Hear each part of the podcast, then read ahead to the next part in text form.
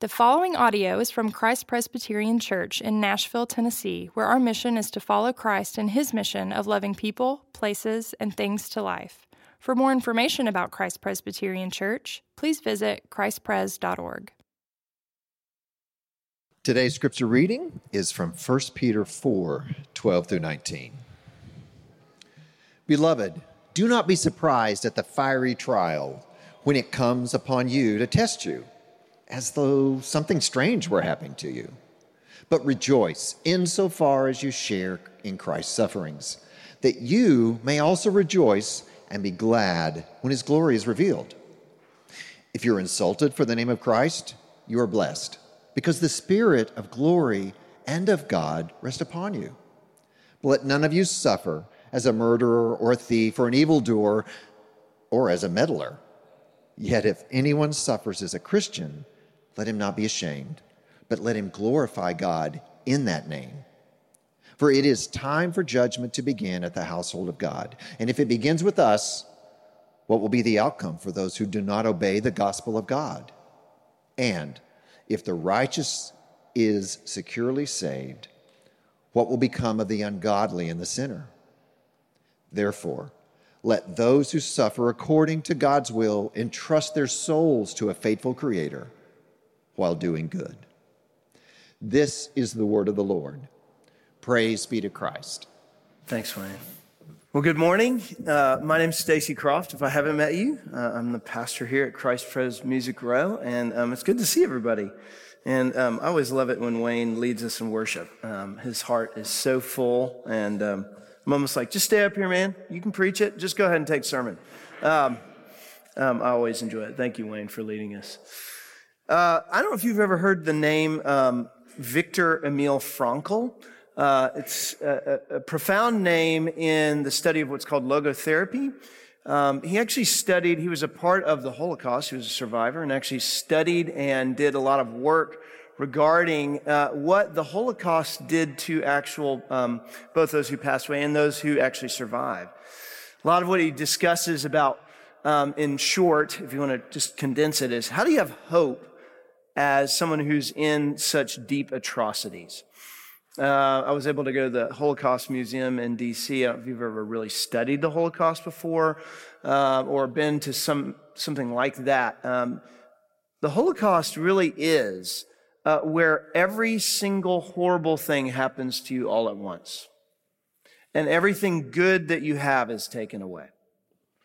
It is such a cauldron of awful atrocity. And yet to hear testimonies and to hear these things, and to, if you ever read Frankl's work, um, there's some condensed versions of it. It's really fascinating. And just to give a taste of what he talks about in terms of that, he, he recognized that there are really kind of four uh, groups that really handled this survival um, of the Holocaust. The first was um, those who had kind of a hope in themselves. They were a group that really, there was no real reality outside of self. Um, but what he noticed was those who didn't have a, a, hope or a reality outside of self, they really were willing to betray others to preserve themselves. That if hope was there, it was up to them to secure it and keep it and ho- hold on to it. And many of them uh, found themselves isolated and alone. The second group was a group called uh, that had hope in circumstances. Uh, their security was if things just get better, I'm going to feel better. If things just go better, I'm, I'm going to do better. But oftentimes, as that was the case, it didn't happen. And even if they survived, they still dealt with what we know. Even many of you in this room may have dealt with, in certain instances, PTSD, post traumatic stress disorder, where the circumstances may be even great, and you are still in this prison of those walls. The third group really was um, a group that had hope and restoration, which sounds great. If I just make it to the end, if I can just just put my shoulder down and make it to the end, that'd be great. But life wasn't always sweeter or better at the end. What is the end? Is always the question. Existential question. That's where Frankl was trying to go. He said, but the, the, the, last group was a small group, but it was a group that really had the most hope, the most joy of all. And they were the group that put their hope, it said, where the Nazis couldn't touch it. In a place where they said, there's someone else bigger than me, looking down on me and loving me. That there's someone bigger, someone who cared more with love that couldn't be taken away. You know, we, we, we've been looking at Peter's letter. We're almost to the end of it. Um, we actually have a couple, uh, this end of this chapter in the next week, and, and we'll land the plane on Peter's letter. And if there's a theme that runs through Peter's letter, it's on suffering. You've probably heard me mention it. It's been kind of farmed in as we go. Uh, this is actually the third time that Peter addresses it head on in terms of how to endure suffering.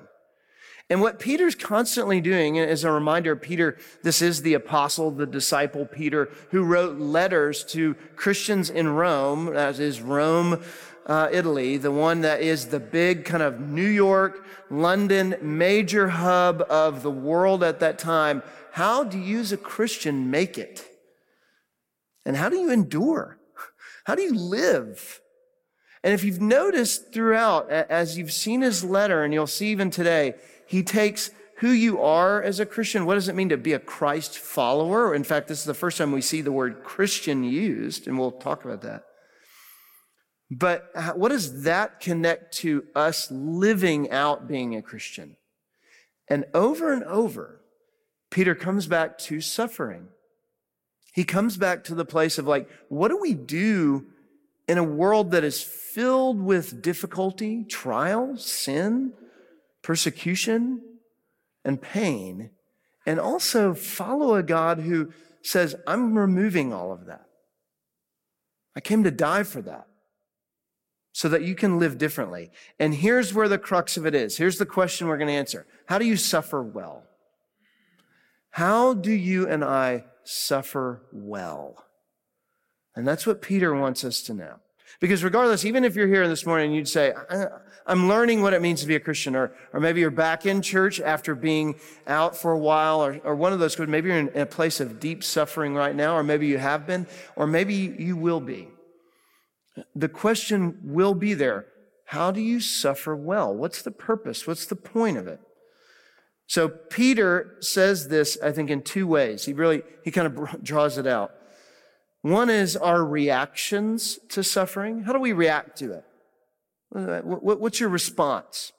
And the second one is, how do you rejoice in suffering? What does it really mean to have joy in the midst of such horrible, difficult things? So our reactions and rejoicing in suffering. I love how he begins here in, in verse 12. Dear friends, do not be surprised at the fiery ordeal that has come upon you to test you as though something strange was happening to you. I think the first reaction is right there. It's the surprise. The, whoa, why is this happening to me? Uh, uh, you know what I love about the Bible, and I just have to acknowledge it right out the gate. It, it, it's not distant from our reactions today. The, the reactions that, that Peter's writing to are ones that he's hearing, the ones that he's encountered. These are real people encountering real things. The Bible isn't this whimsical thing that try and pull you out of the reality. It actually is to push you back into it. And isn't that the thing when we encounter su- suffering, this surprise, this why? What? Especially if we're following Jesus, isn't it supposed to be different? Like this, this is weird. This shouldn't be happening to me. But it's not always trying to make sense of tragedy. It's looking through it. It's looking to Him. You, know, one of the best books of the Bible that talks about suffering is Job. It's an Old Testament book. It's actually the oldest book written in the entire Bible. And it's written about suffering. It's written about a servant uh, uh, meaning uh, just a follower of God, named Job, who loses everything at the very beginning. And after he does, he has these friends that come to him, and, and they're friends for sure. And they begin to try and help him make sense. Why are you suffering? Because he's just kind of sitting there. He's, he's, he's dumbfounded. And some of his friends begin to say, okay, let's try and figure this out for you. What have you done wrong lately? Like, what, what have you messed up on? He's like, and he keeps starts coming in with, you know, whatever it is. I don't know. What have I messed up? And they start telling him, well, maybe you've done this. Well, maybe you messed up in this. Maybe your relationship with God isn't as good as you think it is. And they start giving him all sorts of answers. And so as great friends are trying to help him out, they're trying to fix him. And they're trying to put the words on it. And guess what? God comes in later and says, you're not being good friends at all. Suffering isn't just because you did something wrong, you messed it up. In fact, Peter delineates the difference between suffering as a Christian and other suffering, as Wayne read for us perfectly. As it says in verse 15, if you suffer, it should not be as a murderer or a thief or any other kind of criminal or even a meddler. What he's drawing out there is the fact that there is suffering for consequences. Yes, that's normal in everyday life. But what about suffering that you can't attach to anything? And yet, often we want to measure our suffering as something punitive, as if we have done something wrong. But Peter's wanting us to see it's not supposed to be punitive, but a pattern of life. Suffering is a part woven in and sometimes consumes portions and seasons of our life whereby it shows us it's a pattern. It's not a, it's not something necessarily you've done wrong. Yes, there's consequence for that, but this world is riddled with suffering and sin and difficulty. And sometimes some of us are going through it harder than others. Some of us are going through it longer in periods than others. But how do we make sense of it together? This is why suffering well is such a big deal. There are so many articles about how we as Westerners don't suffer well. There are so many articles regarding how we live in such a place of, of suffering shows us, oh man, I just want ease in my life. And that many, especially students, as I studied and, and realized just from spending time, continue to come through university settings and into our world. And many of you feel that here, going, God, why is life so hard? Because we haven't learned to suffer well. We've tried to avoid it or fix it or not engage it. Rather, and we see it as a disturbance of what should be rather than actually living in it as a pattern of what's a part of life, as growth. You know why he actually begins by saying, surprised at the fiery ordeal that has come on to test you as something strange? Why use the words fiery ordeal? Are they like having a fire? No. What he's using is to say, God is testing you. He's drawing out the impurities. He's using language to say the fiery ordeal is to say that suffering from God's hand is not one that is useless or worthless. It's to actually make you different. It's to make you better, more beautiful in Him. It's to draw you out. And we might not always understand it. In fact, many times we don't. Uh, I think it was Tim Keller or someone, uh, a great theologian along the way that has said that suffering, if we get a, even a, a taste, a, a small percentage of the reason of why we would suffer, we are blessed to know that. To have even a, a handle of the understanding. But the point is, he's always for us, not against us. The fiery ordeal is to draw us out, not push us in. It's his great wisdom to heal us, to actually make us more and more of who we are to be because he loves us and even likes us more in it. I remember when Jake was really little, my son, who's now 13, he was, uh, man, one, two years old.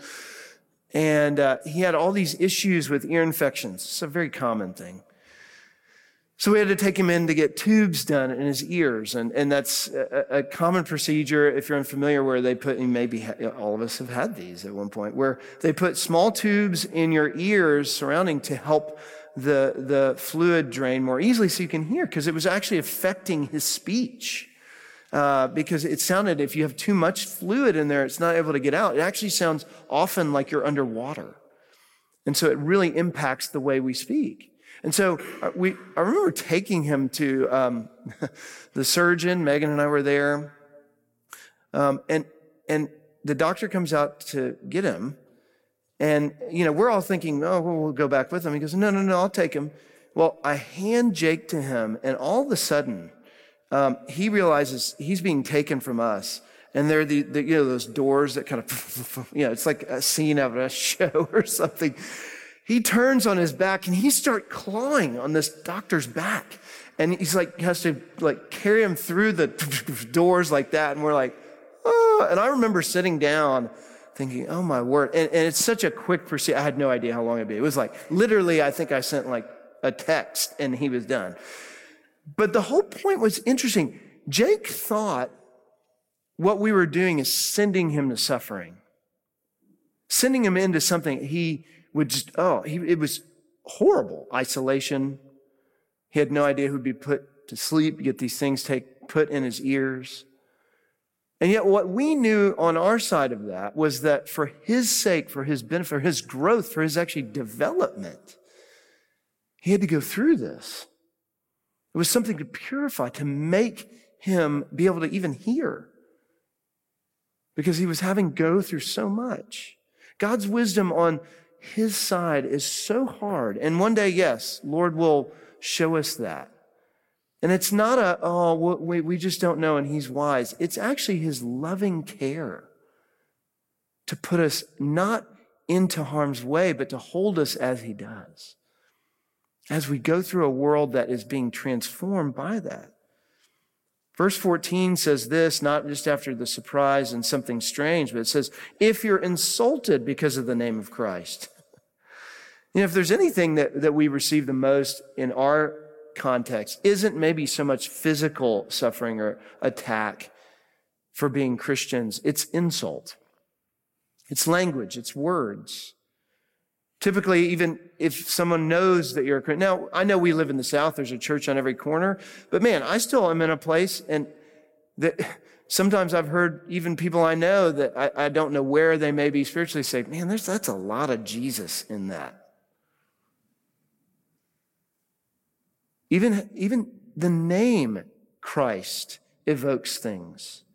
Jesus evokes that. Words are typically where it goes the insult, the hurt. The, the, the name of Jesus brings this out. Jesus said that because of his name in Matthew chapter 6, that we would actually receive persecution.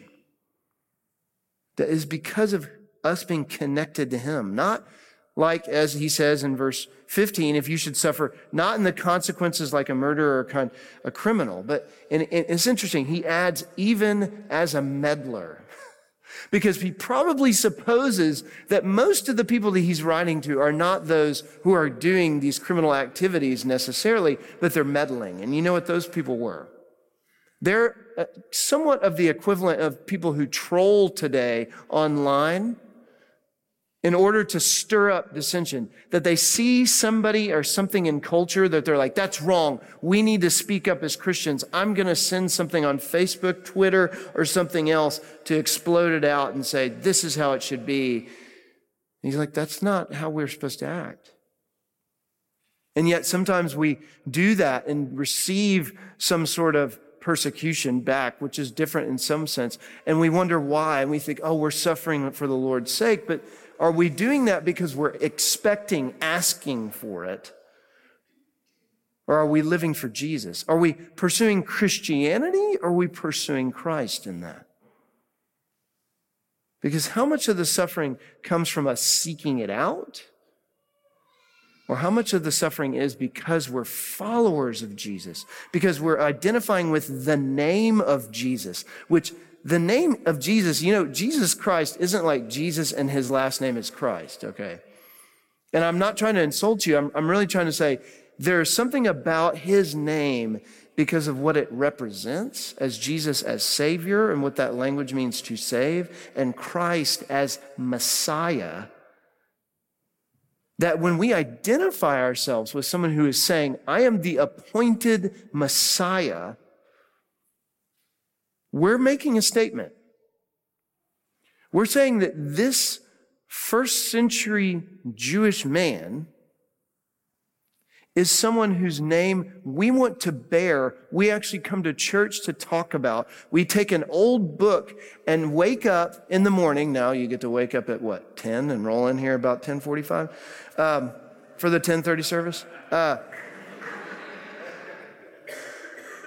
but the fact that we do that, think about, think about the irony of that. To sit in here and ask the question of how do we follow a first century Jewish man who said, I am not just any teacher, I am the Christ, the Christ. When you make that statement, you're making a statement that says, I am willing to take on what he takes on. I am willing to go forward in that. And it means that there's going to be suffering had when you identify with him. And the reaction we should have is not of surprise. It's not like strange. It should be like, if I'm looking at who Jesus is, it is who we are. It is what we're taking up. It actually says in verses 17 and 18, it says, For it is, it is time for judgment to begin with God's household. And if it begins with us, what will the outcome be for those who do not obey the gospel of God? I need to just draw out the reality. He's brought this up a couple times in his letter. There is a judgment. There actually is one. And there is accountability for this. Suffering is not unaccounted for. And when God uses it to purify his people, and what he's saying is, is there is a final judgment. And here's what's interesting about how the Bible judges. The Bible isn't just who's good, who's bad. It's the one who actually came and suffered, that is Jesus, who actually takes up our flesh and gets into that suffering, is also the one who judges. So Jesus not only just judges for, oh, well, you did this, you didn't do this. He takes up into our flesh that so that we know he takes his own, our own medicine. And he does so in a way that we want, should want his judgment. That's why he quotes Proverbs. If it is hard for the righteous to be saved, what will become of the ungodly and the sinner? Now, what this means isn't, gosh, it's hard for us, but it's that the lengths to which God has gone to save us in his suffering. He has gone all the way.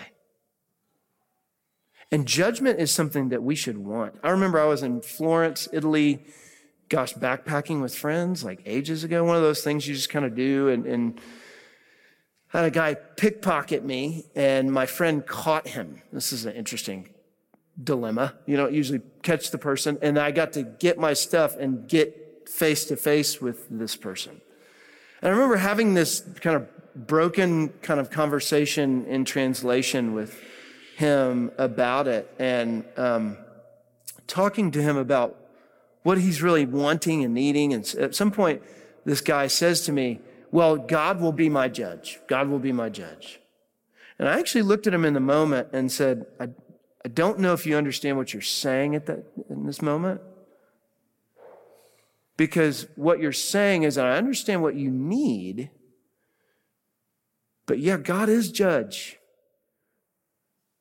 And there will be things we are all going to be held accountable for. What do we want it to be accountable for? Who holds the account when we are? Is it the one who saves us or ourselves? And here's what one of the most profound theologians of talking about suffering. Miroslav Volf, you've read his things on suffering and judgment. Someone who went through a, horrible atrocities in Croatia. He's a Croatian Christian theologian. He said, We long for God's judgment. He said he saw things that none of us wish we would ever see. Why did he long for God's judgment so much? One, it took judgment out of his hands so that he could actually forgive in a way that he couldn't before, because he knew there was a judge that was wiser and bigger than him. And two, He said that just, he knew justice would be carried out in a way that no one would be lost that none of the none of the the chaff would be there. It wouldn't be this unwise just angry just thing. It was given to a wise judge that would hold those accountable for who are in him. We shouldn't look down on God's wrath and justice and judgment because it is made for us to be new in this whole world. All the things we long for, all the atrocities that we've gone through in our own city, we should long for God's judgment and justice, his wrath even, because what it does is not just him being mad about everything and stomping his feet. It's his great care and wisdom to make all things new. That's what it takes. That's the fiery ordeal. And that's actually what's happening. This is how we should think about our reactions to suffering, but it drives us to rejoice in it because of who we're connected to. Verse 13 says this, but rejoice inasmuch as you participate in the sufferings of Christ, so that you may be overjoyed. There's a word again, twice in the same verse. When his glory is revealed. Participating. See, here's the, here's the difference in suffering in Christianity and why I, I've said it a couple times from up here, but why I continue to go back to Christianity, even when I hit my own doubts and live in them sometimes, even as your pastor, and you should too.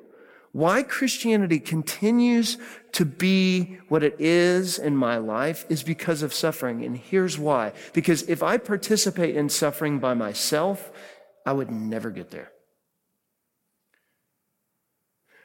Jesus unites us to himself in our suffering. In fact, he brings us into his suffering. The gospels are full of suffering in connection to it. And this is why Jesus says, because of me and in me all the time. That when we're suffering, it's not this random thing happening in our life, but God wants us to go back and say we're participating. That means we're unified. We're in someone else, linked so closely that he can't tear it apart. There's a catechism that we read from time to time to time. It's called the Heidelberg Catechism. Um, those catechisms, by the way, when we read them often, especially when we come to the table, are actually used for children. And they're used for children to learn, like, what does it mean for me to love God? And, you know, the number one question, uh, the question number one in the Heidelberg Catechism asks this What is your comfort in life and in death? That I am not my own, but belong body and soul in life and in death to my faithful Savior, Jesus Christ. Think about those words that I am not my own, but belong in body and soul and in life and in death to my faithful Savior, Jesus Christ. Do you know when we actually baptize children? We're going to do some of these next week, even. When we baptize children, one of the questions that we actually ask in baptism is when we say to the parents, and I turn here and I ask it often, I said, Do you unreservedly dedicate your child to God? Do you know what that question means? That means we're acknowledging that as parents, we actually aren't in control. On a Father's Day like this one, where again, happy Father's Day for many of us, and many of us, it may be a hard one. I don't know. But regardless of where you are with that relationship, what, what it really, what we're saying is that there's a father whose hands are very different than ours. Regardless if you have your own children or not in this room, we all have a father. It means that we unreservedly dedicate our child to God, that we know that God is taking care of that child. And that is a scary thing. That's the thing that, that Chad Scruggs, friend and pastor in the city, has come back to over and over when I've heard him talk about it. At the loss of his own daughter. What has comforted him in life and in death is that his child is held by someone greater than his own hands. What causes someone to rejoice in the midst of such tragedy? It's because of what we participate in. It's in what name we're connected to. Let's go back to that. It even says in verse 14, if you're insulted because of the name of Christ, you are blessed for the spirit of glory and God rests on you.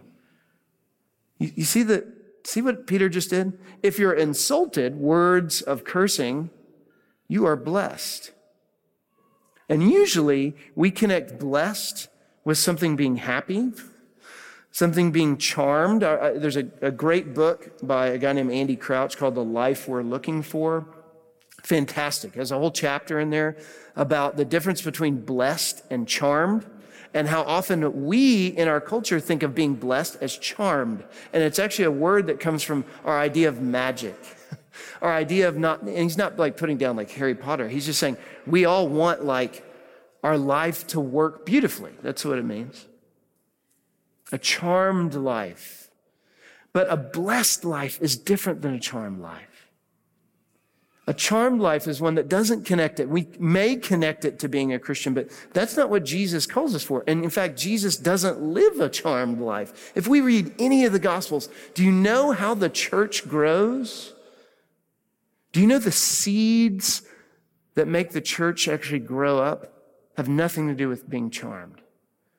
The success is not from us having great things happen. The deepest roots of a church growing, marked all through the Bible of the New Testament, are the roots in suffering and persecution. Now, I'm not saying that we need to just go through, but I'm saying, hey, you know, you know as well as I do, when you're in a connect group and there's some really hard stuff going on, what happens? That connect group starts getting together, that community group, that, that small group that you're in, the relationships begin to tighten and grow. You begin to be surrounded. These begin to be people that you're like, it's, and what's it through? The seeds of suffering. And how in the world could God use the suffering for that? Because God can use any sin and suffering sinlessly to make that product of you being blessed that means you be receiving the gifts of God's glory. And I love, he says, for the spirit of glory. The word glory is a word for heaviness. It's a word kabod in, in Hebrew. It sounds like it's like a rain cloud that looks like it's about to just bust open. It's heavy. Don't you want to feel weight and not just blown around when you're suffering? A spirit of glory and of God that rests on you in that. And Peter says that's where true blessing comes from. And this is where he ends. He ends with this. Verse 16. However, if you suffer as a Christian, do not be ashamed, but praise God that you bear that name. Do you know the name Christian was actually a slur? It was actually not a good name. It was used by the Roman government to say, oh, they're those Christians. They never even called themselves that. In fact, Peter's drawing it out of the Roman slur language, almost like a curse word, to say, praise God when you're cursed in this way by them. And you know, the word Christian, all it means is Christ follower.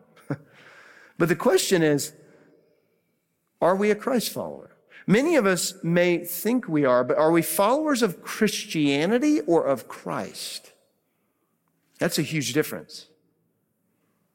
Are we following a type of Christianity that we've been used to? Are we actually following Jesus and who he is and what he calls us to be and what that really means? See, if we're following Christianity, our joy in suffering will go with whatever we've tried to learn. But if we're connected to the person of Jesus, following Christ, being a Christ follower, that's a whole nother set of joy in relationship to a someone, not something. And that's why he can finish this by saying, So then, and it's actually a summary verse of the entire book of Peter. And he says, So then, those who suffer according to God's will should commit themselves to their faithful Creator and continue to do good. That word commit was a banking term. See, they didn't have banks like we did that they could really just trust, hey, I'm going to take my deposit here. What they would do, especially if they went on a long trip, they would take their valuables next door and they'd entrust them to a neighbor or someone that they knew or cared. And that whole time, though, they had to trust, entrust their value to this person that they gave that to. And so Peter is, is drawing this out for us to say, those who suffer according to God's will should commit themselves, give our deposit, give our value to whom? Their faithful creator. And why in the world would he choose to say creator instead of Lord or God or something that we would typically think of? Because God is the one who has not just taken those, he's made all those things. He's the creator of all things. He doesn't just hold strength, He's given value to all those things. He is the creator of all, one who we have. So we, when we come to this table, we're actually proclaiming Christ's suffering. We're, we're talking about body and blood. We're talking about a participation in a suffering in one of the most excruciating, cruel deaths in history. Something where when Jesus was on the cross, as we think about, as we began with the Holocaust in such a horrible place, everything bad happening in a concentration camp, at this table, we're proclaiming and actually participating in where every horrible, sinful deed in you and me, not just at one time, but of all time, was put on Jesus himself at the cross. So that when Jesus actually says, My God, my God, why have you forsaken me? The most innocent of men, the only one innocent, said, God, what are you doing? You're, turn, you're abandoning, you're, you're leaving me. And why? He was being crushed in that moment. So that when we come to this table and proclaim his death until he comes again, we're actually saying we're a Christ follower. We're using a slang word that they would say, wait, you call yourself a Christian? Why would you do that? Because we rejoice in the fact that this table calls us daughters and sons. It brings us to himself. And guess what? One day, suffering will end. If God can take it up in this way, suffering will not always be. And that's why we say we proclaim the Lord's death until he comes again. Because one day, suffering has already met its match and it knows its expiration date. Amen? Amen. Let's stand.